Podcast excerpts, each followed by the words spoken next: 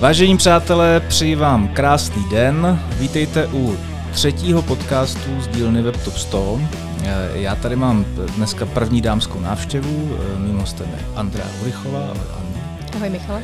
Eh, Andy je dneska především majitelkou agentury V Digital, zároveň přední česká expertka na influencer marketing, YouTube, videoreklamu a tyhle ty věci, o kterých předpokládám, že bude vznikat zajímavá diskuze. A každopádně předtím, než se dostaneme k tomu prvnímu tématu a k té první otázce, kterou jsem ti posílal, tak já musím začít něčím trošičku jako vlastně aktuálnějším a to je to je situace v digitálních agenturách eh, za dob nouzových stavů, protože asi tak jako před pěti minutami odklepli další nouzový stav, který nás čeká od uh, příštího pondělí, od 5. října. Ty už nějaký pátek šéfuješ svoji vlastní agenturu. Co to pro tebe znamenalo, uh, ten první lockdown, co bude pro tebe znamenat ten další? Uh, jak se ti pracuje na distanc? Jak se ti řídí lidi na distanc? Tak uh, ahoj, dobré odpoledne a hezký den všem posluchačům. Tak eh, co se týče lockdownu, vidíš, toto ani nemám tuhle aktuální informace před pěti minutama, ale mm, já musím říct, že jsem vděčná, že ve finále ten náš obor digitální agentura je opravdu digitální, takže uh, musím říct, že samozřejmě, když to přišlo poprvé, tak jsem dokonce i týmu udělala takovou trošku osnovu, jak být v klidu doma, jak pracovat. A i trošku poplašně jsem dávala třeba každý den uh, takový půlhodinové meetingy, koly přes hangouty pro všechny, aby jsme se den? viděli každý den. Uh, aby jsme si řekli, jak se máme, jestli jako všichni víme, co dělat a jestli je všechno v pořádku. Ale postupem času jsem zjistila, myslím, že všichni jsme zjistili, že ty telefonické nebo lépe řečeno videokoly jsou mnohem náročnější, než kolikrát i e, se scházet osobně. Takže jsme to potom omezili a já jsem si při tom prvním lockdownu potvrdila, že mám vlastně super tým, že pracujeme, že mm, si to vlastně sedlo všechno a jsem i vděčná ve finále našim klientům, protože nepocítila jsem naštěstí žádnou vysokou ztrátu. Naopak se tam objevily i nějaké příležitosti. Jak jste to měli, nebo jak, jak, to, má, jak to máte uh, dneska? Je to, máš to tak, jak to... Já, já to cítím, že to je rozdělený zhruba vejpůl ten trh, jedna polovina trhu nechává těm zaměstnancům naprosto volné ruce v určování si, jestli do práce budou chodit nebo nebudou chodit. Druhá polovina to tak nějak jako drží pohromadě. Jak to máte u vás ve V-Digital? Já se přiznám, že mm, já jsem nebyla úplně zastánkyně home officeu ještě před tím lockdownem. Uh, můj tým na tom trval, že bych chtěl, uh, takže jsem to tak nějak jako povolovala, když si o to řekli, ale nebylo to nikde psaný, že jako mají home office.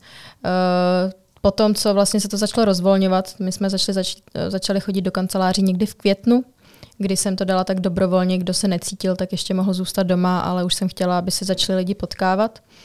A je pravda, že tahle situace mi ukázala, že za prvý těm lidem, ne, že bych jim předtím nevěřila, ale byla jsem víc jako mikromanažer, tak uh, tahle situace mi ukázala, že nemusím být, že opravdu všichni si dělají ty věci tak, jak mají. A, mm, ale ano, myslím, že jsem se setkala i s reakcemi od týmu, že oni chtěli už potom mít do kanceláří, takže jsme si řekli, dobře, jako mějte home office jednou týdně každý, ale musíme si o tom vědět a značit si to do, kanc- do kalendáře. No a teďka, jak se zase přiostřuje ta situace, tak uh, vlastně nasedáme na ten samý režim. To znamená, že kdo chce, tak může chodit do kanclu, ale jinak pracujeme na dálku. Ordinujete si to sami teda? Teď už jo. Vlastně ještě minulý týden my máme takový dva týmy, Bonnie a Clyde, takže jsme byli rozděleni do těch týmů a Uh, Bonnie chodil pondělí, úterý, Clyde chodil středa, čtvrtek, pátek, kdo chtěl. A ve směs, jako kdo tam chtěl, tak se taky mohl potkávat, uh, ale bylo to takhle daný, ale teďka už vlastně i vzhledem k tomu, že zase tady uh, pan ministr vyhlašuje různé věci, uh, tak uh, jsem řekla, ať si chodí do kanclu, když je potřeba. Já jsem tě trošku postrašil druhým lockdownem, já, já to, to je moje spekulace, jo, pozor. Jako Dobře. Jako to, to, to, ještě, ještě. Nemám ověřené informace. Bude, bude nouzový stav, to víme, uh, to jestli budeme zavření doma volbama povinně, to ještě nevíme, ale no. uvidíme, co se stane po volbách. Asi to svičněme k tomu, kvůli čemu jsme se tady dneska sešli. Budeme si povídat o eh, influencer marketingu, o specifikách, o tom, pro koho je to vlastně vhodný kanál, pro koho není a tak dále. Ke všemu se dostaneme. Já ale musím začít úplně vlastně jako ze široka, protože mám poslední dobou pocit, že se vlastně úplně neschodujou, nebo ne, neexistuje nějaká jako jasná definice influencer marketingu. Vlastně nevím, co to je. Když by se mě na to někdo zeptal, tak nemám jako pregnantní odpověď. Máš jí ty? Co to je influencer marketing? Tak je pravda, že dneska to slovo už je mnohem známější, než bývalo a influencer marketing, tak je vlastně marketing s influencery, což eh, kdybych to měla přeložit do češtiny, tak jsou to vlivníci. Já bych to ale řekla i zastara, že jsou to nějaké referenční skupiny lidí, kteří vlastně uh, ovlivňují uh, chování spotřebitelů a inspirují je a ve finále i můžou přimět nebo inspirovat něco koupit a používat daný produkt a službu. Uh, vlivníci, to je do, dobrý slovo. To, jak... to jsem přebrala trošku od Kovyho, protože my jsme spolu taky dělali takovýhle rozhovor někdy před pár lety. A to je jak ze, ze šmoulu. On se, na, on, on se nazval vlivník. Vlivník, to je dobrý. No, čisto nosoplena. Hezký. Říkáš, je to o lidech, kteří nějakým způsobem teda ovlivňují tvoje smýšlení, tvoje vědomí, tvoje nějaké rozhodovací procesy. Uh, a ještě bych k tomu přidala asi, že jsou to lidi, kteří ovlivňují ty lidi na sociálních sítích zejména, protože takhle vznikl si myslím influencer marketing, ale dneska už to není jenom, jako dneska jsou vlastně trendem ty sociální sítě a tam hlavně směřujeme influencer marketing. Uh, takže asi s tím to vzniklo, i s tím trendem narůstajícím na sociálních sítích. Jasně. Uh, já jsem to vždycky bral tak, že influencer nebo teda vlivník, to je strašně dobrý slovo, je člověk, který tady, nebo, nebo nějaký element, který tady byl tak nějak jako vody jak živa. Jo? Nemyslím si, že nutně to musí být spojený se sociálníma sítěma. Nicméně, eh, když to teda vezmeme jako samostatnou disciplínu, která se hodně váže vlastně na vznik sociálních sítí a jejich prostě nesmírný boom v posledních letech, jak ty to vlastně vnímáš eh, z hlediska těch eh, pure influencerů, který, za který můžeme používat, eh, za který můžeme považovat lidi ze show businessu, zpěváci, herci, eh, sportovci, že jo? a takových těch lidí, kteří vlastně vyrostli na sociálních sítích, eh, který na základě svého obsahu na sebe přitáhli nějaký fanoušky. Existuje mezi těma těma skupinama nějaký poměr, nebo je to těžký rozklíčovávat, jak to, jak to vidíš? Je to zajímavý vývoj v čase. Protože když jsem třeba přednášela ještě před pěti lety, eh, co je to influencer, nebo kdo to je influencer, tak eh, ve finále mi tam opravdu hráli hlavní roli lidi, kteří vyrostli na sociálních sítích a kteří nebyli vůbec známí z tradičních médií, jako je televize nebo uh, časopisy. Dneska, když už říkám, kdo je influencer, tak většinou vlastně influencery rozděluju do těch skupin, což jsou celebrity, sportovci, zpěváci, um, tak uh, potom samozřejmě i ty lidi, kteří vyrostli právě na sociálních sítích. Uh, a potom jsou to i mikroinfluenceri, což jsou vlastně lidi, kteří se věnují zejména nějakým malým zájmům nebo věcem, které jsou potom třeba už jenom o nějaký konkrétní činnosti. Jasně. Takže vlastně se dá říct, že průkopníkem byl uh, obyčejný uh, Honza, který točí videa doma v pokojíčku, uh, postupně stárne, stává se z něj člověk s nositelem nějak, nějaký myšlenky a, a ten show business se na tohohle toho člověka postupně dotahuje, je to tak? Řekla bych, že jo, protože i z těch zkušeností, co teďka firmy považují za influencery nebo o co si říkají, tak ano. Uh, předtím to byli vlastně hlavně youtubeři, já bych řekla, že první influenceri v rámci těch sociálních sítí, tak byli to youtubeři. Potom přišel víc Instagram, který byl i víc uchopitelný právě pro sportovce, celebrity. A dneska je úplně automatický, že uh, vám už i sportovec anebo herec vlastně nabízí uh, svůj Instagram a vydělává na tom. Uh-huh. Uh, já malinko odbočím. Jak, jak, jak, co to vlastně znamená herec ti nabízí tu svůj Instagram a vydělává na tom? Jak se, jak se tohle to děje? Vysvětli to člověkovi, který celý život dělá prostě v ordinary agentuře a tohle je obor, který je mu vzdálený. Uh, Oni si to u, mezi sebou už říkají, tak jako nebudu konkrétně jmenovat nějaký lidi, jo, ale uh, vlastně i starší někteří, kteří uh, lidi, když řeknu kolem 50, tak najednou zjistili, že pokud budou vidět jenom v těch uh, uh, tradičních médiích nebo když jsou v televizi a najednou si založí svůj vlastní Instagram a někdo je s tím naučí, tak um, jako vědí, že ve smyslu firmy to budou chtít, aby se tam vyfotili s nějakým produktem a dají jim za to nějaký peníze. A bylo hrozně zajímavé, že před pár lety vlastně i ty jako ty herci, kteří eh, na ten Instagram přišli, a nemuseli by to být jenom starší herci, ale ty mladší, tak si neříkali rozhodně takové částky jako někteři youtubeři a influenceri, ale dneska už ti herci si samozřejmě řeknou, protože vidí, že je to opravdu jako důležitý marketingový médium. Setkáváš se s tím, že by se tobě nebo tvým zákazníkům ty lidi jako vyloženě podbízeli? Že by za nima oni aktivně přicházeli? Ne, já se s tím moc nesetkávám. Samozřejmě tím, že se znám s lidma z branže, tak uh, upřímně někdy ta otázka jde i o mě, uh, ode mě, že co by se vám líbilo za nějakou spolupráci nebo čemu byste byli otevřený, pokud bychom měli nějakou značku nebo společnost, tak aby jsme věděli, jestli vás vůbec máme kontaktovat někdy, když se setkám jako na nějaký přátelský kafe, tak třeba mi i řekne ten influencer nebo člověk, eh, člověk od, jako, já jim říkám prostě všech, všem influenceri, tak uh, o co by měl třeba zájem, nebo Jasně. jestli nemám nějakého klienta z oblasti sportu. Ona na to navazuje trošičku, nebo s tím souvisí ta otázka, na kterou jsem se chtěl zeptat, a to je, jestli uh, dneska máš vůbec šanci se stát tím influencerem jako nezištně. Jestli dneska je ještě ten čas, kdy začínáš tvořit nějaký obsah, je ti prostě 15, 16, 18, 20, klidně 40 let, je to úplně jedno, a nějak se ti přihodí, že tě najednou začnou obskakovat uh, zadavatelé nějakých komunikačních kampaní, protože pro ně začneš být zajímavá. Je to individuální, si myslím, ale vždycky je to i o tom obsahu, takže pokud ten člověk dokáže uh, vybudovat si za poměrně krátký čas svoji fanouškovskou základnu, tak eh, je to samozřejmě i kvůli nějakému obsahu, který tvoří. A je to nějaká synergie, to znamená, proto tam jde za ním ta firma, protože vidí, že má nějakou odezvu. Je hodně prvoplánový si myslet, že když si nakoupím třeba fanoušky, tak zvětším si ten eh, profil a budu mít hodně eh, sledujících, takže tím pádem jsem víc lep, jako prodejný pro ty firmy. Není to tak a firmy si to dneska už uvědomují a jsem za to ráda, protože i já je snažím se takhle vzdělávat, že nekoukat se jenom na ty čísla těch sledujících, ale i na interakce nebo celkově na ten obsah. Ještě to dneska jede nakupování fanoušků. Je to, je to tak, že jde to vůbec? Dostaneš Jede. nějaký bany, Dokonce strašný. i my na firmní účet náš Instagramový jsme dostali tuto nabídku, jestli nechceme růst trošku víc, takže nám klidně ta firma daná, co nám psala, pomůže, aby jsme, že nám nakoupí. Jo, jsou tady mhm. experti. Mm-hmm. Řek, řekneš jméno? Uh, neřeknu, protože mi to říkal nějaký kolega, jo, já jsem jo. se na to nakoukala. okay. Takže, takže jsou tady firmy, které jsou schopné ti teda nabůstovat jako profil. Mm-hmm. Tím, Ale že... zahraniční, jo? Ne, neříkám, že to byly přímo české firmy. Okay.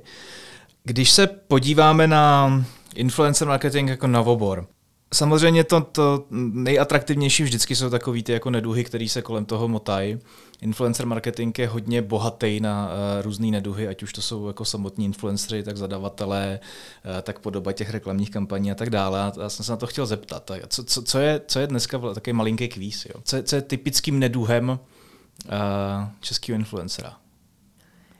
No, nechci říct úplnou nespolehlivost, ale někdy jsou to nervy pro agenturu, klienta i potom ve finále toho influencera, protože nepotřeb, nedávají většinou ty věci na čas a mm, kolikrát jsou to hodně takový umělci taky v rámci, v rámci toho, že jsou až moc kreativní někdy a nedrží se toho scénáře. Ale myslím si, že se to čím dál tím víc lepší. Jo. Je, je dobrý, když ten influencer má svého manažera nebo už ve finále i agenturu, která za něj potom zodpovídá v rámci těch věcí, které mají být dodaný na čas. A ty seš teda v roli uh, toho zodpovědného subjektu, nebo tvoje agentura je v roli já toho jsem, zodpovědného subjektu? Jo, já jsem zodpovědná, ale vůči klientovi. Jo, vůči tomu v finále klientovi. potom jsou tady manažeři nebo agentury, kteří zastupují určitý počet uh, influencerů.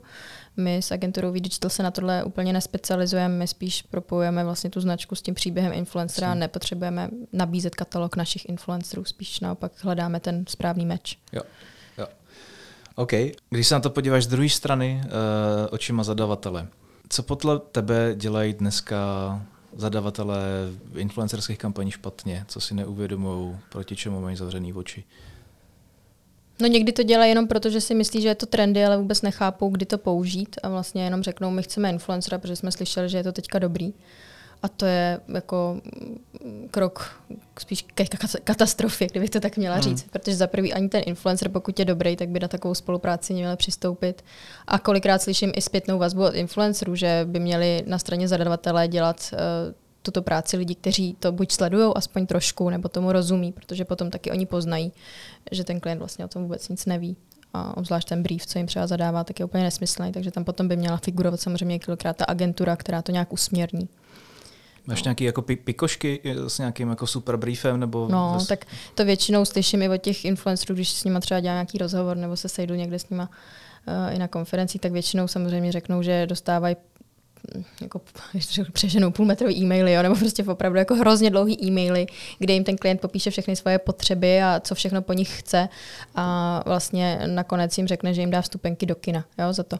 Takže uh, to už se děje míň, ale děje se to pořád, což je dost překvapivý a No, nebo jim vlastně řekne, že uh, jim nedá žádný peníze, že prostě předpokládá, že to udělají třeba zadarmo, což dneska už taky není. Jako samozřejmě, pokud, dejme tomu, ty influenceri tu službu využívají, chtějí a je to nějaký barter, tak uh, jako jde to, ale už by se mělo předpokládat víc, že prostě je to placená služba.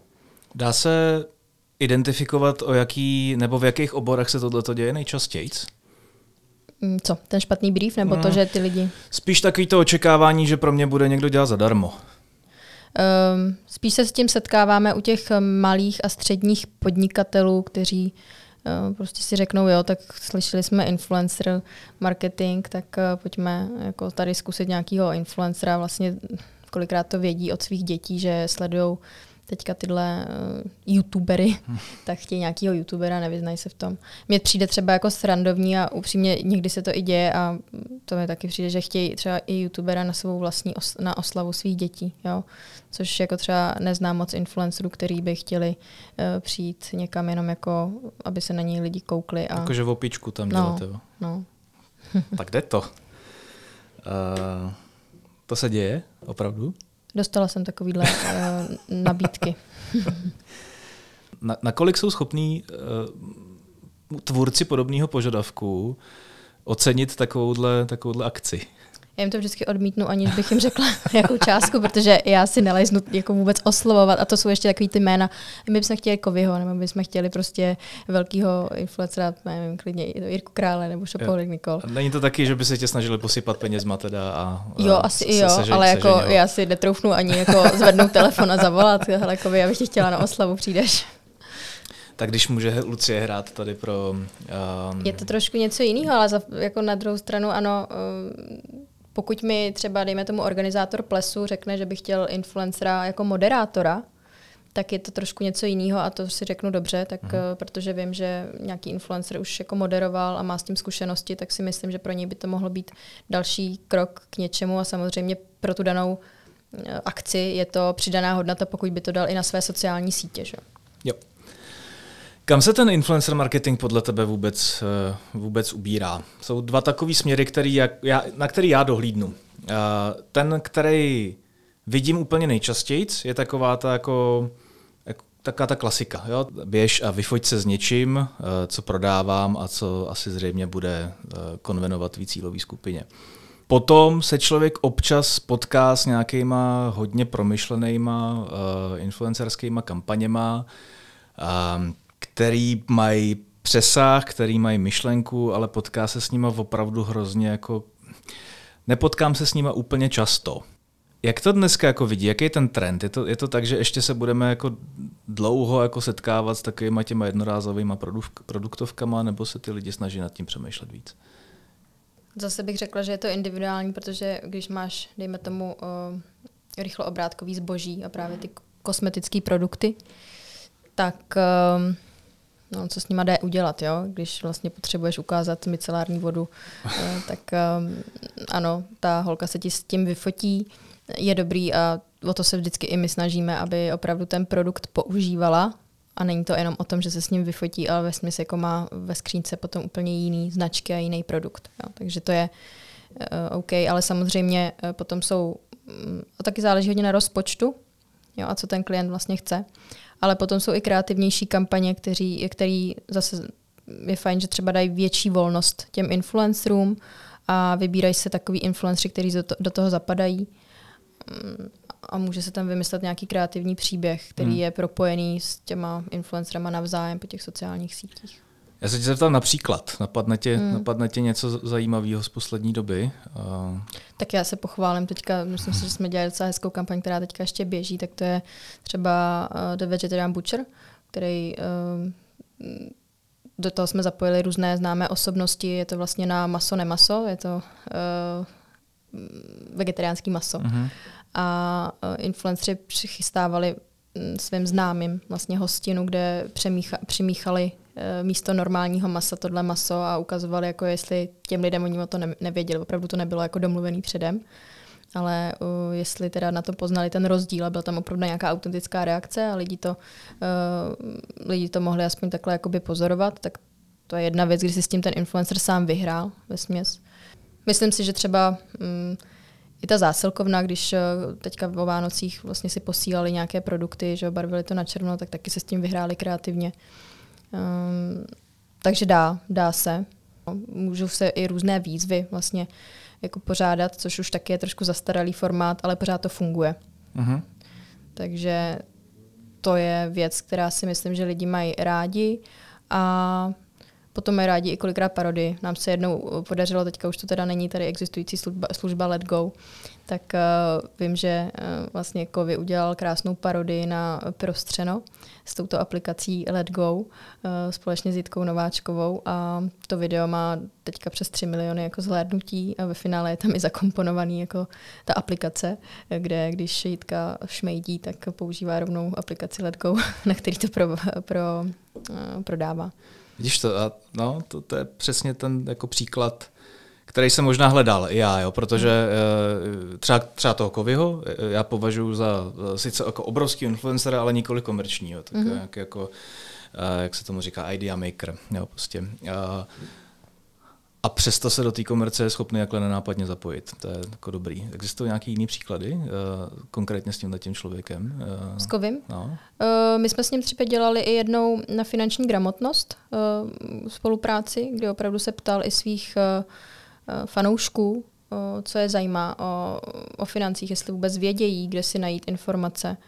A to taky vlastně na tom potom udělal, vpasoval to hezky do svého formátu, který běžně má na svém YouTube kanálu, plus i na Instagramu vlastně byl přímo stream, kde se ho lidi mohli ptát a on tam potom mluvil s tím odborníkem o těch věcech. Takže to byla jedna věc s a mm, potom i ještě, když dělal v gamingu, tak my jsme třeba pravidelně dělali takový mm, pořád, to bylo na kanálu zrovna Menta, což je taky hodně velký youtuber uh, na českém uh, poli YouTubeovém a ten měl pravidelný pořad o mobilních hrách a vlastně tam si taky vymýšlel s různými hosty, mimo jiné s Kovim, eh, věci, jako jak eh, představit různé mobilní hry. Mm-hmm. Bylo to vlastně jako taky nagenerovaný na Google Play Store, jo, což byla spolupráce vlastně s Google Play. Tak, když to teďka vrátím k té uh, skupině lidí, kteří pouzují s těma krabičkama. Není to tak, že to publikum je tohohle toho už trošku přežraný a e, přestává to fungovat? E, mají podobní lidi na tom trhu ještě smysl? Mají co nabídnout? Je to zase o tom obsahu a o těch daných uh, lidech, jo, influencerech teďka myslím, nebo těch, kteří pro tu firmu dělají. Myslím si, že obzvlášť větší profily, to znamená jakoby, kteří, profily, které mají třeba přes 200-400 tisíc sledujících, tak ti influenceri si fakt opravdu hlídají co mají za spolupráce a setkala jsem se i s takovým, že OK, neberu více jak dvě spolupráce za měsíc, protože nedělám tolik postů a nechci tam mít vlastně tolik hmm. komerčních spoluprací. A potom jsou ty profily, které přesně jako jedou jednu fotku za druhou, která je neustále placená. A zase, jako, ale ty sledující ten člověk má, oni asi očekávají, že prostě to tak jako dělá a nevadí jim to. Takže je to potom otázka těch čísel, jo? že já asi bych si rozmyslela, obzvlášť jako kdybych když stojím za klientem, tak samozřejmě bych mu řekla, nevím, jestli vám doporučuji tenhle profil nebo tohle influencera, protože prostě má neustále nějaký spolupráce a vidíte, jak ty čísla vlastně třeba klesají. A nebo naopak, ehm, podívejte, funguje to, tak proč to neskusit? A samozřejmě se musíte dívat ještě na další fakta, jako jsou konkurenční produkty, jo, a jestli to zapadá vůbec do toho stylu toho influencera. Když už jsme u toho, eh, tak jak se to vůbec měří? Když se, když se když se bavíme o tom, záleží na tom, jako jaký jsou výsledky. Jak změřím, jaký jsou výsledky? Dá se to dneska? Dá. Um, ve směs je otázka těch cílů. Um, samozřejmě já vždycky eh, říkám, že influencer marketing je více brandingová záležitost. To znamená, že uh, je to více o těch impresích a o tom, uh, jaký to mělo třeba dosah. Takže samozřejmě se může určit, kolik lidí to zasáhlo, ta fotka, uh, kolikrát to viděli ty lidi, tu fotku nebo storíčko. Um, a co je ale důležitý, tak si myslím, že je engagement rate. Dneska už se na to začínají firmy koukat a my se na to taky koukáme, protože to nám říká, jestli opravdu s tím uh, daným obsahem uh, ty lidi nějak interagují nebo komentují. Jo, u YouTube zase je to watch time, to znamená, jak dlouho s tím uh, videem strávili čas ty sledující. Je engagement rate ta uh, metrika, která je pro tu firmu tak klíčová uh, v rámci posuzování té efektivity? Nebo... Zase to záleží o zadání a o tom, co očekáváte. To znamená, no. že některá firma mi může říct, že vůbec prostě jí hlavně zajímá, aby to měl ten největší influencer a vědí, že to prostě zasáhne v průměru, já nevím kolik, mm-hmm. 100 tisíc lidí. A to jí stačí, protože přesně si to trošku nakupují jako média. Mm-hmm. A další vám řekne, že jí nejde tolik o ty čísla, ale o ty odezvy, o tu zpětnou reakci. Je to dneska pro tu, když si vezmeš jako český trh, bavme mm. se o českém trhu, tak uh, je to, je to dneska pro české firmy podle tebe už nějakou standardizovanou disciplínou? Je influencer marketing něco, co, co, o, o čem ty firmy přemýšlejí už jako součást nějakého marketingového mixu? Nebo je to něco, na co možná zbydou peníze? Nebo... Já jsem teďka dělala za svoji agenturu výzkum, uh, který ještě teda není úplně hotový, takže tady nemůžu říct úplně nějaké konkrétní data, ale i z, ze zahraničních dat právě, který potom chci trošku porovnávat to, co se tady u, ně, u nás děje na českém trhu, tak je trend, že influencer marketing začíná být součástí marketingových budgetů, rozpočtů, uh, marketingových oddělení. Jo. Takže ano, začínají to brát v potaz a počítat s tím. Hmm. Uh, dá se říct na úkor čeho? Ten budget je nějaký a vždycky musíš někde ubrat. Byl zajímavý trend sledovat, že uh, dřív influencer marketing právě patřil podle mě hlavně pro, pod PR oddělení, hmm. ale tím, že se to děje zejména na sociálních sítích, tak uh, to začíná být součást digitálních budgetů a mediálních digitálních budgetů. To znamená, že uh, se to přelívá um, prostě do těch uh, digitálních médií. Uh-huh. A přelejvá se to jako mezi těma digitál, to je asi blbá otázka, ale jestli, se, jestli, jestli máš nějaký jako vhled do toho, uh, jestli ty firmy dneska eh, plácnu uh, přelejou nějaký peníze prostě z PPCček směrem za nějakým influencerem, a nebo si spíš uříznou furt ještě u těch offlineových aktivit tak, aby měli toho influencera nakoupenýho, uh, když to řeknu hodně jednoduše, stáhnou rádio, aby měli prostě jako někde kovyho. Netuším, to nemůžu říct. Myslím si, že bylo zajímavé sledovat uh, teďka i v době koronové, uh, protože se vlastně škrtaly um, rozpočty u některých velkých korporací, tak uh, věděli, že s takovýmhle mediálním budgetem si nemůžou došáhnout na televizi, tak to dali do digitálu a rozprostřeli to tak, že chtěli influencery třeba a navýšit brandovou, brandovou kampaň. Jo? To znamená, že si myslím, že prostě když mají brandový peníze digitální, tak s tom už můžou počítat i s influencerama. Uh-huh. Jaká firma by podle tebe ty influencery ze svého přemýšlení vynechávat neměla, typ, typologicky, uh, oborově? Mm-hmm. No, tak myslím si, že uh, určitě firmy v oblasti módy, uh, rychloobrátkového zboží typu kosmetika, um, krása, ale i ty technologie, ono jako nedá se říct. Já kolikrát si říkám, že třeba i jako to bankovnictví je těžce uchopitelný, ale funguje, jo, jde to taky je to otázka situace vždycky toho daného influencera. Máme um, zajímavá data nebo zajímavé zkušenosti i s tím, že prostě když influencer staví si svůj dům, tak uh, klidně může spolupracovat přesně i s koupelnama nebo s kuchyněma, protože ty lidi jsou zvídaví, rádi na to koukají a um, funguje to. Jo, cestovní ruch to samý, funguje to. Mají ty firmy z čeho brát? Má, má, e, e, existuje nějaký jako půl těch lidí, který můžeme považovat za influencery a když dneska vysknu potřebu, třeba nagenerovat nějaký nový publikum, to je vlastně jako jedno kde, dokážu najít svého influencera, ať ti řeknu, jestli jsem Uh, ať jsem banka, ať jsem energetická společnost, ať jsem prostě jako modní značka, ať jsem technologický provider uh, internetového připojení. Je to individuální v tom, že uh, nebo řeknu takový příklad, my jsme i pro jednoho klienta uh, vychovávali jejich vlastní mikroinfluencery. S tím, že uh, jedná se o výčepní, protože jsme chtěli, aby opravdu ten influencer byl autentický. A když už mluví o tom, jak má být správně čepované pivo, tak uh, aby to znělo od toho nejpovolanějšího. A myslím si, že se nám to krásně povedlo. Jsou to teďka influenceri, ambasadoři. Vlastně mm, můžu tady zmiňovat značku, že? No jasně. Tady zmiňuji plzeňského prazdroje. Myslím, že to je každému jasný. ano, takže um, to Takže... vlastně bylo přesně o tom, že my jsme nevěděli, jaký influencery, eh, aby opravdu šk- jako dokázali předat tu myšlenku, jak má být správně načepované pivo a jaká má být ta kultura piva v Čechách, tak eh, jsme potřebovali ty nejpovolanější a to jsou jenom výčepní, kteří jsou na to školení. Že? Takže ta kampaň, kterou teďka jede mm-hmm. Plzeň, to je teda vaše práce.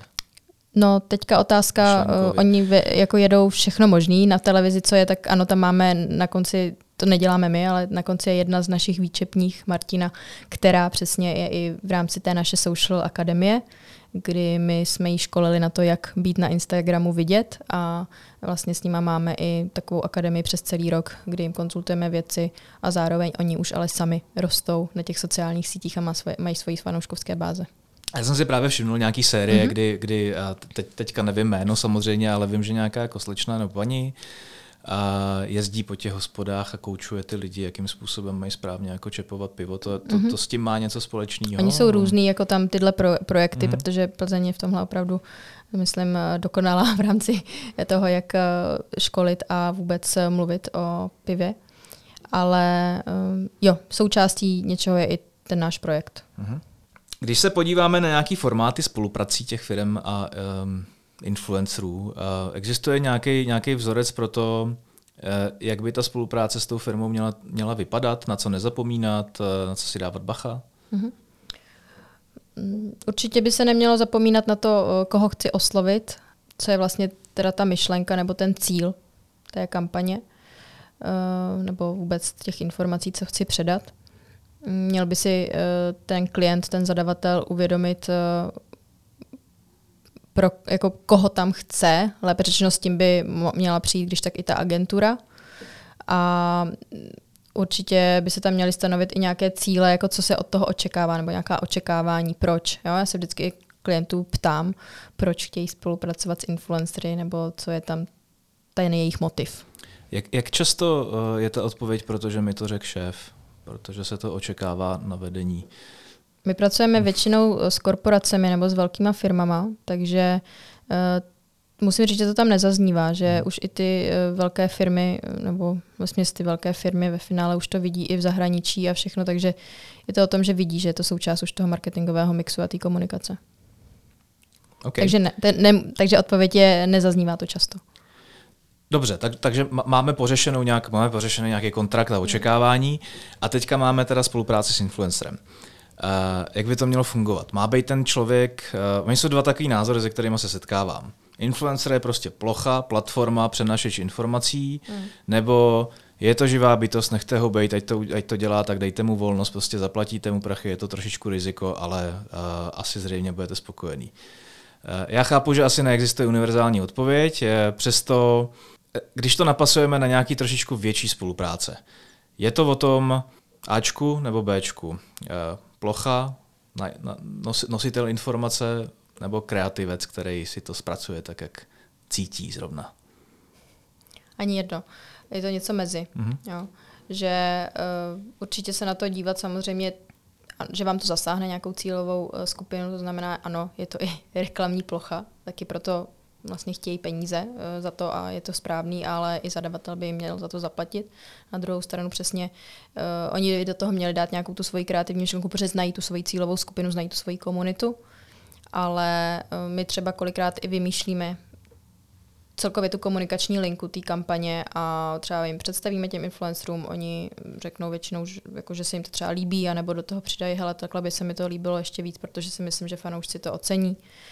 A je důležité si i vlastně jako klient uvědomit, jestli chci uh, tu spolupráci s tím influencerem jenom na jeho platformách, na jeho sociálních sítích a kde teda, jestli YouTube, Instagram nebo Twitch třeba i, jo, když jsou to gameři. Uh, a nebo jestli chci použít i ten jeho materiál na svoje sociální sítě jako klient, což začíná být celkem docela trend, že klienti uh, chtějí i ten materiál, který udělá influencer, sdílet potom na svých sociálních sítích. A je to tak, že to sdílej, že nepřivlastňují si to s tím, že Někdy tam děláme kampaně i, že dokonce nám influenceri třeba i menší nafotí fotky nějaký, nebo prostě se používají potom i jiný jejich fotky na obsah eh, z těch sítí sociálních toho klienta.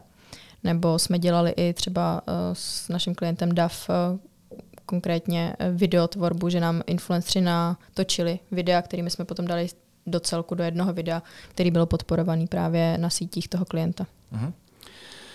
Co nějaká multiplatformnost uh, těch lidí? Uh, je to tak, že spíš jsou to, spíš, spíš jsou influencery specialisti na nějaký konkrétně jako plochy, Instač, YouTube, Twitch, Facebook, nebo ta jejich komunikace v rámci marketingových kampaní je napříč všema platformama. Je to o tom, jak se to hodí. Jo? To znamená, že já dneska a celkově, co jsem i mluvila vlastně s influencery, protože to bylo i součástí toho výzkumu, tak uh, nejvíce uh, poptávek jde na Instagram teďka v rámci spolupráce. Ono je to i, neříkám, že je to asi i jednodušší, než kdybyste měli točit video na YouTube. A já se s tím taky setkávám, že dneska 90% naší práce, když neděláme jako videotvorbu a videoprodukci přímo pro klienta, že to není, tak, tak jde na, 90% jde na Instagram. Těch zbývajících vlastně u influencerů jde třeba na to jejich YouTube. Uh-huh. Jo, to video vlastně většinou už klient se potom natočí od nás naší produkci a ne, že by to chtěl, ne, že by chtěl, aby mu influencer natočil YouTube, natočil video. A proč? Ten Instagram je teďka taková sociální síť, která letí no, u těch influencerů a i u těch klientů, že jako se na ně dívají teďka víc než, než na ten YouTube. Jak to vidíš s příchodem co se týče influencerů teďka. um, jak to vidíš s tím, s tím, s tím rychlým uh, překotným příchodem TikToku?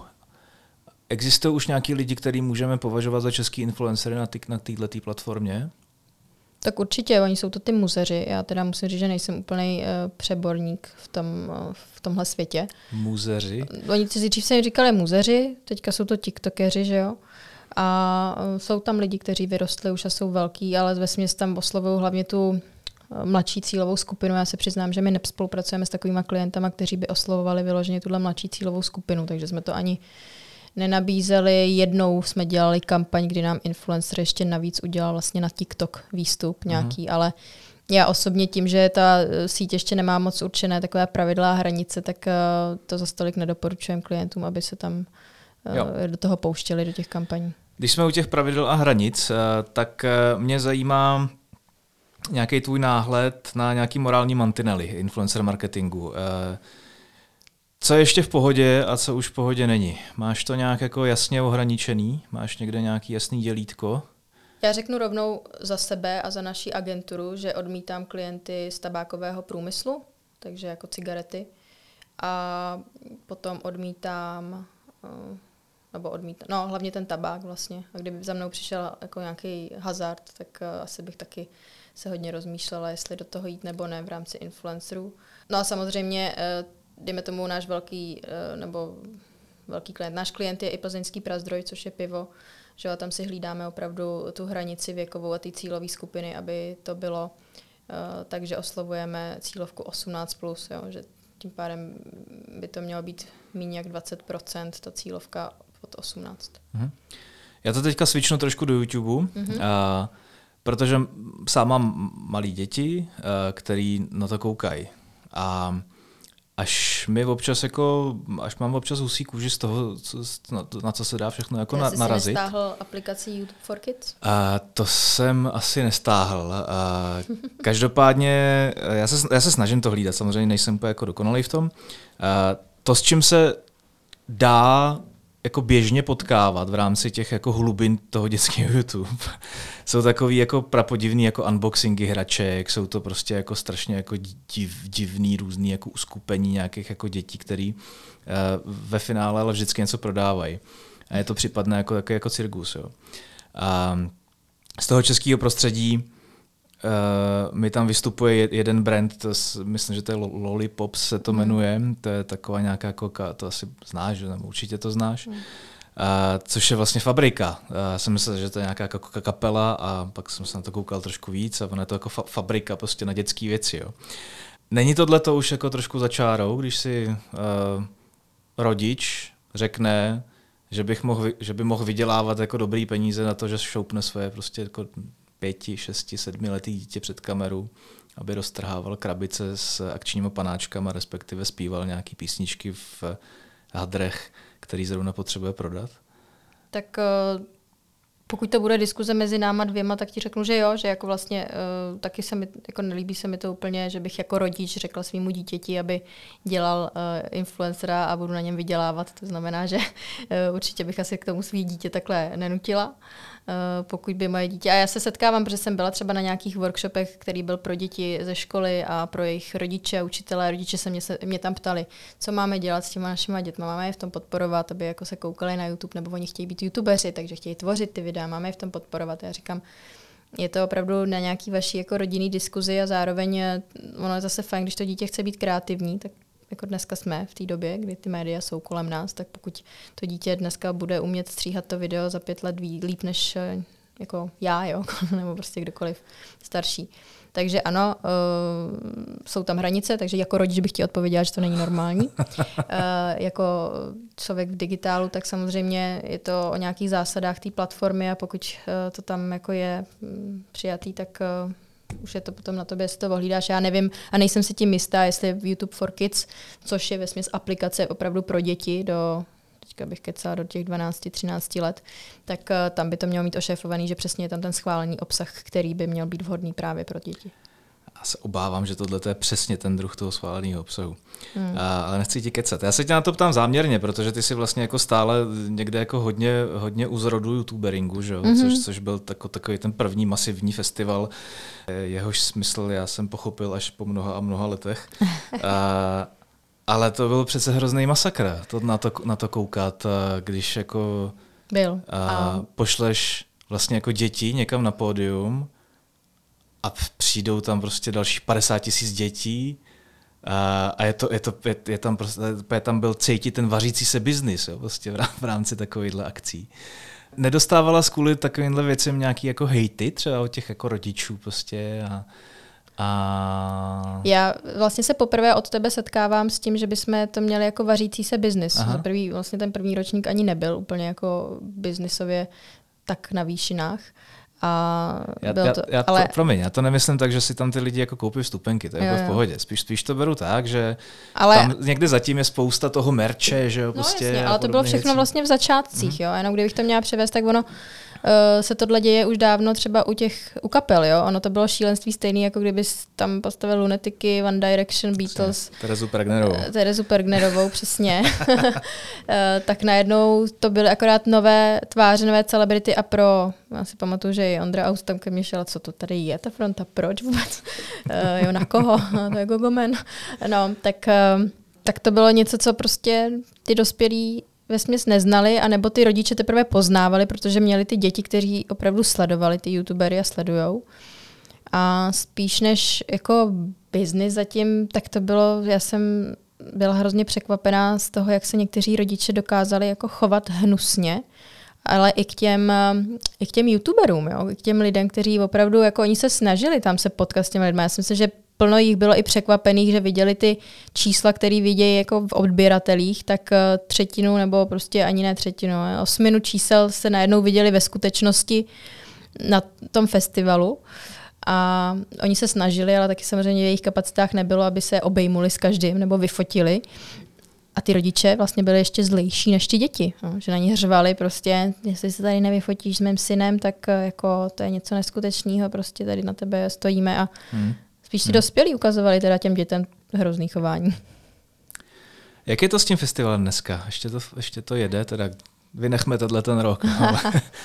Uh, jede, uh, co vím. Já jsem teda s, vlastně byla u zrodu toho prvního ročníku, potom jsem uh, si založila svoji agenturu, takže jsem už uh, dále neparticipovala na tom, ale jede to a ve finále uh, to je pořádaný a teďka už je to takový dvojkobo, že ty starší jdou na Majales a ty uh, mladší jdou na YouTubering. Jasně zůstaneme a skončíme u toho YouTube, protože uh, já tady příští týden budu mít uh, Aki Votrobovou, kterou, se kterou protáhneme trošičku jako Instagram uh, dopodrobná a ostatně i ty ve WebTops to máš uh, na starosti kategorii videoreklamy, takže, takže to uděláme trošičku tematický to zakončení. Uh, když vezmeme YouTube jako platformu, z tvýho úhlu pohledu, jakým způsobem se v posledních jako letech, řekněme deset let. Eh, kam, kam, kam ta platforma směřuje? Jak se rozvíjí? Tak uh, určitě se rozvíjí, co se týče obsahu a to, že tam začali tvůrci pravidelně přispívat a i to publikum trošku stárne. Samozřejmě nej, nejčastěji jako dokážeme YouTubem zasáhnout uh, zejména tu mladší cílovou skupinu, ale je vidět, že i v těch číslech ta starší roste. A to je? Co, co je dneska mladší cílová skupina na YouTube? Eh, já ti teďka tady neřeknu asi ty nejaktuálnější data, ale vlastně mladší cílová skupina, tak on se to vždycky měří od nějakých 15, 13, no, 15 je, let. Jestli, jo, jestli, jestli to není tak, že prostě jako takový ten, nebo ten, ten mnou aspoň první zaregistrovaný boom těch prvních jako velkých youtuberů byl před kolika, sedmi rokama, třeba osmi. Hmm. A, a to žrali hrozně jako malí děti, jo, prostě mm-hmm. jako fakt 11-12 let. Jestli to není tak, že dneska jakoby, že, že to publikum jako zestárlo a a ty lidi, v, ty lidi v tomto věku jako chodí spíš jako za tím TikTokem, spíš někam jako na Instagram a do toho YouTube jako pronikají mm, až Koukají se i na ty YouTube videa. Mm-hmm, a vznikají noví YouTubeři, noví jako mladší uh, YouTubeři, kteří vlastně zase oslovují tu mladší cílovou skupinu. Takže kinder YouTuber furt jako je jo. frčí. Jo, mm-hmm. okay. jo. Ale ve finále bych řekla, že i, nebo jako co, co je vidět, tak uh, frčí i potom kanály, které prostě dřív třeba nebyly a to jsou třeba teďka v rámci doby korony, tak uh, vzniklo Ostravský divadlo Mír, kde uh, vlastně YouTube kanál uh, divadelních představení nebo yoga kanály, že jo, takže opravdu jako to YouTube je pořád takové, taková platforma, kam lidi dávají stálý video obsah. Uh-huh. A furt to roste? Je, je to platforma, která ještě roste, nebo už nemá kam? Ještě roste podle čísel, který jsem tak nějak eh, jako sledovala, nebo neustále Google samozřejmě vydává nová, uh, nové, nová data, tak uh, ano. Okay. Bojuje ten YouTube s těma jako kanálama zaměřenýma na vlastní tvorbu, to znamená Netflix, to znamená, to znamená Amazon Prime, a podobně, ne, nebo to jsou jako dva souběžní světy, které se nějak neprotínají? Evropě uh, si myslím, že je to ještě takové, že YouTube si jede svoje, zejména to user-generated content, to znamená, že není to úplně o tom, že by to bylo přirovnávaný vyloženě k Netflixu nebo HBO Go. V Americe, um, možná ještě v nějakých jiných zemích, teď s tím nejsem jistá úplně, tak uh, tam je YouTube Premium, kde jedou už hodně i kanály, kde vlastně můžeš mít předplacený obsah a vznikají tam více jako nákladově produkční um, filmy nebo i videa. Uh-huh. Um, na YouTube se dneska vlastně jako setkáváme uh, s dvěma takovými základníma pojetíma uh, marketingu nebo pojetíma YouTube jako marketingové platformy. Ad jedna je to obrovská plocha pro využití uh, pro nějaké jako spoty reklamní, to znamená vlastně jako televize číslo dva. Ad dva je to, jsou to takový ty sponsored mentions, jo, to znamená ten člověk tam mluvící hlava někde řekne, že tohle je sponzorovaný něčím. Co se té značce dneska vyplatí víc, respektive v jakém případě uh, se vyplatí spát reklamu přímo do těch, uh, přímo do těch videí ústy toho influencera? A v jakých případech to už nedává smysl a normálně tam prostě jako nastřihnu nějaký ten bumper, nebo jak se tomu říká. Hmm. Jo, jsou různé reklamní formáty na YouTube. Je to zase o tom, že bych rozhodně nedávala tyhle dvě věci přímo na stejnou úroveň. Mm-hmm. To znamená, že pokud mám nějaký mediální budget, tak se přesně rozmyslím, eh, kde mám ty spotřebitele, kde jakoby chci cílit. To video všeobecně je vždycky víc brandingová záležitost. Na druhou stranu YouTube dneska už uh, i nabízí uh, ty výkonnostní formáty, třeba YouTube for Action, kde opravdu i z videa se můžete rovnou prokliknout a koupit si ten daný produkt nebo dostat se na webovou stránku a jsou proto takhle dělaný ty uh, videa i. Mm, jsou na to přímo i mm, kreativy, které vlastně tomu dopomáhají. Uh, když to, takže já bych určitě v rámci nějakého marketingového funnelu doporučovala, aby to video bylo použité ve fázi uh, awareness, ale potom i té consideration, a ve smyslu i toho influencera vy můžete potom dát jako doplňkový nebo podobný médium, že vlastně vám o tom zmíní tu, eh, ten produkt nebo tu službu ve svém obsahu, zase té dané cílovce. Jo. Hmm. Dneska se dá nakupovat i reklama YouTube Preferred, že se tam vlastně uh, řeknete, na jakých kanálech chcete, aby se vám objevovala ta reklama a ve finále se můžete ještě domluvit s tím daným tvůrcem toho kanálu, jestli jako nebude chtít spolupracovat třeba uh, a nepoužije ve svém videu ještě taky na ten produkt uh, nějakou recenzi nebo referenci. Dokážeš nějak jako rychle vystřelit, jaký jsou vlastně jako druhy a možnosti inzerce dneska na tom YouTube? Tak ten hlavní uh, vlastně formát, tak to, co nás asi všechny někdy je takzvaně prudí, tak to je YouTube InStream, což je ta přeskočitelná reklama po pěti sekundách. Mm, ta může být uh, dlouhá různě, jako většinou je to 30 sekundovka, 40 sekundovka, ale může mít i dvě minuty. Uh, potom máme eh, YouTube Discovery, což je reklamní formát ve vyhledávání, eh, kdy vyplatíte pouze, když na to video kliknete. To většinou kolikrát i podporujeme právě nějaký formát influencer, když on udělá video, tak se dá ještě mediálně podpořit eh, v tomhle formátu YouTube Discovery. A potom je Bumper, což je ta šestisekundovka, Eh, krátká, která je nepřeskočitelná. Hmm. No a potom se samozřejmě dá nakupovat i reklama jako v rezervačním uh, systému, to znamená, že není přeskočitelná. A máme i na YouTube možnost si zarezervovat must head, takzvaný, což je ten velký banner na homepage hmm. YouTube. Hmm. A já se ptám z toho důvodu, že se uh, dá Dají se, dají se vlastně potkat jako hezký věci. Mm-hmm. To, co, to, co mi hodně v poslední době uh, přišlo na oči, byla a ještě stále je taková jako dlouhodobá kontinuální kampaně Heuréky, mm-hmm. která vlastně má toho svého nákupního rádce. Nevím, jestli v tom náhodou nemáš prsty. Teda jako, Nemám prsty. a, a přijde mi to zajímavý v tom, že tam vlastně jako v rámci nějakého reklamního spotu tě to zaujme během těch jako prvních deseti sekund natolik, že si, že si vlastně jako pustíš pětiminutový video na téma prostě jako jak vybrat pračku, jak vybrat jako kolo, jak vybrat uh, kávovar, jo, takovéhle věci tam jsou. A jsou tam lidi, kteří předtím očividně nefungovali jako nějaký, nějaký, uh, nějaký influenceri, známí lidi, ale prostřednictvím té reklamní kampaně se z nich očividně jako nějaký influenceri stávají, protože raději těm lidem, co si mají koupit. Jo. Jsou tam furt ty dvě stejný nějaký, jako dva, to, to, to stejné obsazení, dva lidi. Nějaký, vím, že tam nějaký výtek, to si dokonce pamatuju, mm-hmm. že to je nějaký výtek. Když a, nějaký a, no ale to, to mě to baví a je to, je, je to fakt jako zajímavě udělaný. Existuje něco podobného, kde opravdu jako na základě toho, že že si plníš ty dva, dva cíle, to znamená, máš tu brandovou část a zároveň tam vychováváš hmm. nějakého svého vlastního influencera tím, že prostě jako jedeš nějakou jako super reklamu. Určitě.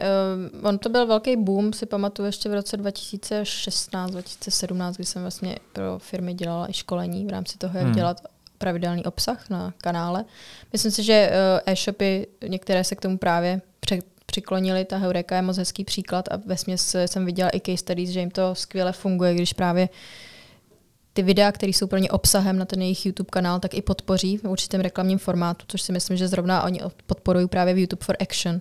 Takže tam se může potom cílit přesně na ty lidi, kteří jsou nejvíce uh, konvertující k tomu, aby si nakoupili, jo? nebo že jako je to může přimět. Uh, hmm, okay. Takže sorry Michale, uh, což asi mezi nima. Každopádně, um, no, takže to využívají a přesně není to jenom o tom, že to video musí být jenom 30 sekundovka, ale přesně využijou to tam do toho reklamního formátu je video, který má 5 minut. Uh, jenom další příklad, který bych tady třeba zmínila, tak McDonald's Česká republika taky jede uh, obsah na jejich YouTube kanále, um, kde ve směs je to víc pro tu mladší cílovku, ale vlastně krásně jako taky zacíleno a vždycky tam představí i pomocí nějakých influencerů právě uh, novinky, anebo naopak to, jako prostě ty své produkty.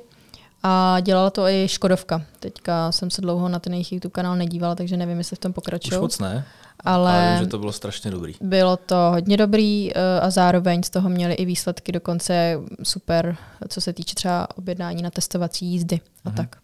Oni tam dělali ty dvě hol- dvě hol- holky, že jo, nějaký Travel Feelings, nebo jak To tam byly good, good, no, good, vibes. good vibes. Ano, ano, ano. A potom tam eh, měli taky dva moderátory vlastně a vím ještě od eh, kluků ze Zaragozy, vlastně, kteří jim to dělali, tak uh, taky si vyzkoušeli, uh, kdo jim fungoval líp z těch moderátorů a toho dávali potom do reklamních uh, kampaní a tak. Takže. Dobrý. A využívali tam přesně i ty influencery. Vymakaný. Tak, blížíme se ke konci. A s tím koncem trošičku složitější otázka. A bude se to týkat nějakého potenciálního vyhoření influencerů. Um, děje se to, ad jedna, a pak, že ano, z jakých důvodů? Děje se to. To je to ad jedna, když ti odpovím. A mm, samozřejmě eh, ty důvody jsou různé. Pokud bych měla jmenovat, tak uh, vlastně asi nechci úplně jmenovat, ale jsou příklady na české scéně, kdy uh, obzvlášť třeba ty mladší youtubeři a influenceri, kteří s tím začali ve svých 14, 13 letech, tak uh, prostě si užili tu svoji slávu, ale uh, potom vlastně zjistili, že buď to neunesou, nebo skončili dokonce i jakoby neúplně dobrým psychickým uh, stavu, takže si řekli, že nakonec tím vlastně seknou a třeba dál dělají věci na Instagramu, ale z YouTube úplně odešli. Nebo taky je zajímavý, že přesně, a to je vlastně i veřejný, jo, že třeba Shopaholic Nakl začínala na YouTube, ale nakonec už jí taky ty videa tolik nebavily a dává tam jenom to, když na to má náladu, už netvoří pravidelně. To samý Jirka Král, vlastně ten o tom udělal i ten svůj dokument, že končí s YouTubem, protože nechtěl být taky hodně tím, že každý den musí dávat nějaký video. Mm. Takže je to tak, jak, jak moje domněnka je taková, že, že YouTube jako je v tomto tom daleko rizikovější plocha než cokoliv jiného, protože seš tam jako víc exponovaná. Dá se to jako považovat za, já bych to nesrovnávala, že YouTube nebo Instagram. Mm. Jako prostě, pokud se ptáš obecně, jestli influencer může vyhořet, nebo jestli se to děje, že jako, tak se to děje a upřímně, my jsme si jednou v agentuře zkoušeli být jako ala influencer, že jak celý den jsme měli o tom jako říkat, co děláme a tak a dávali jsme to na storička a já jsem říkala, jako, že já bych to dělat nemohla, ono jako, je to docela někdy fakt závul o tom říkat, co vlastně teďka člověk dělá. A um, no, takže ty mladí s tím třeba začnou a potom si uvědomí, že mají i jiný preference v životě, než jenom o tom reportovat na sociální sítě. A je to jedno, jestli je to YouTube nebo Instagram. Vydržej to? Není to moc silná droga pro ty lidi? Um, to by se musel zeptat asi jako jich, ale co vidím, tak jo, tak to potom jako třeba i vydržej, že už jako jim to nechybí.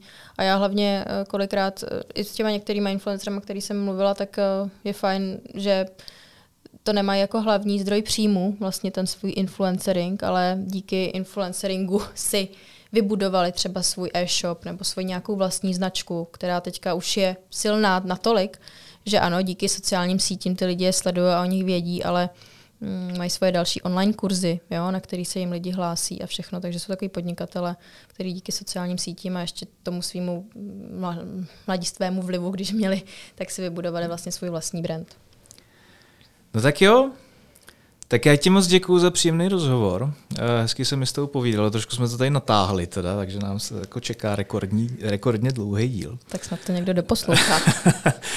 A poslední otázka za mě, to se ptám každýho. Tři věci, bez kterých se neobejdeš ve své praxi. Ve své praxi, tak teď, uh, no neobešla bych se bez svého týmu, pokud by se měla říct jako agenturu. Oni to poslouchali, víc určitě. To nevím, já jsem jim to vlastně teďka nečkala, ale určitě si to poslechnou, samozřejmě.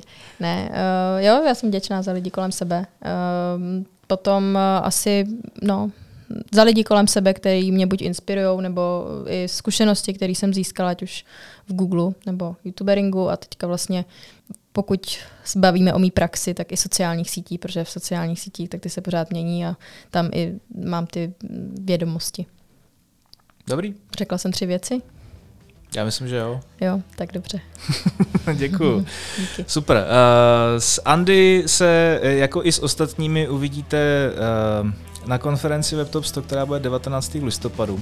Přátelé, bude to online, bude to online, budeme se tam bavit o všech uh, jednotlivých uh, důležitých součástí digitálního světa v České republice, na Slovensku a ve světě. Uh, připojte se k nám. Já vám děkuji, že jste s náma strávili čas. Ahoj. Já také děkuji. Ahoj. Já jsem tě viděl. A příští díl bude, prosím pěkně, s Aki Trubovou na téma logicky Instagram. Mějte se krásně a slyšíme se zase za týden až dva.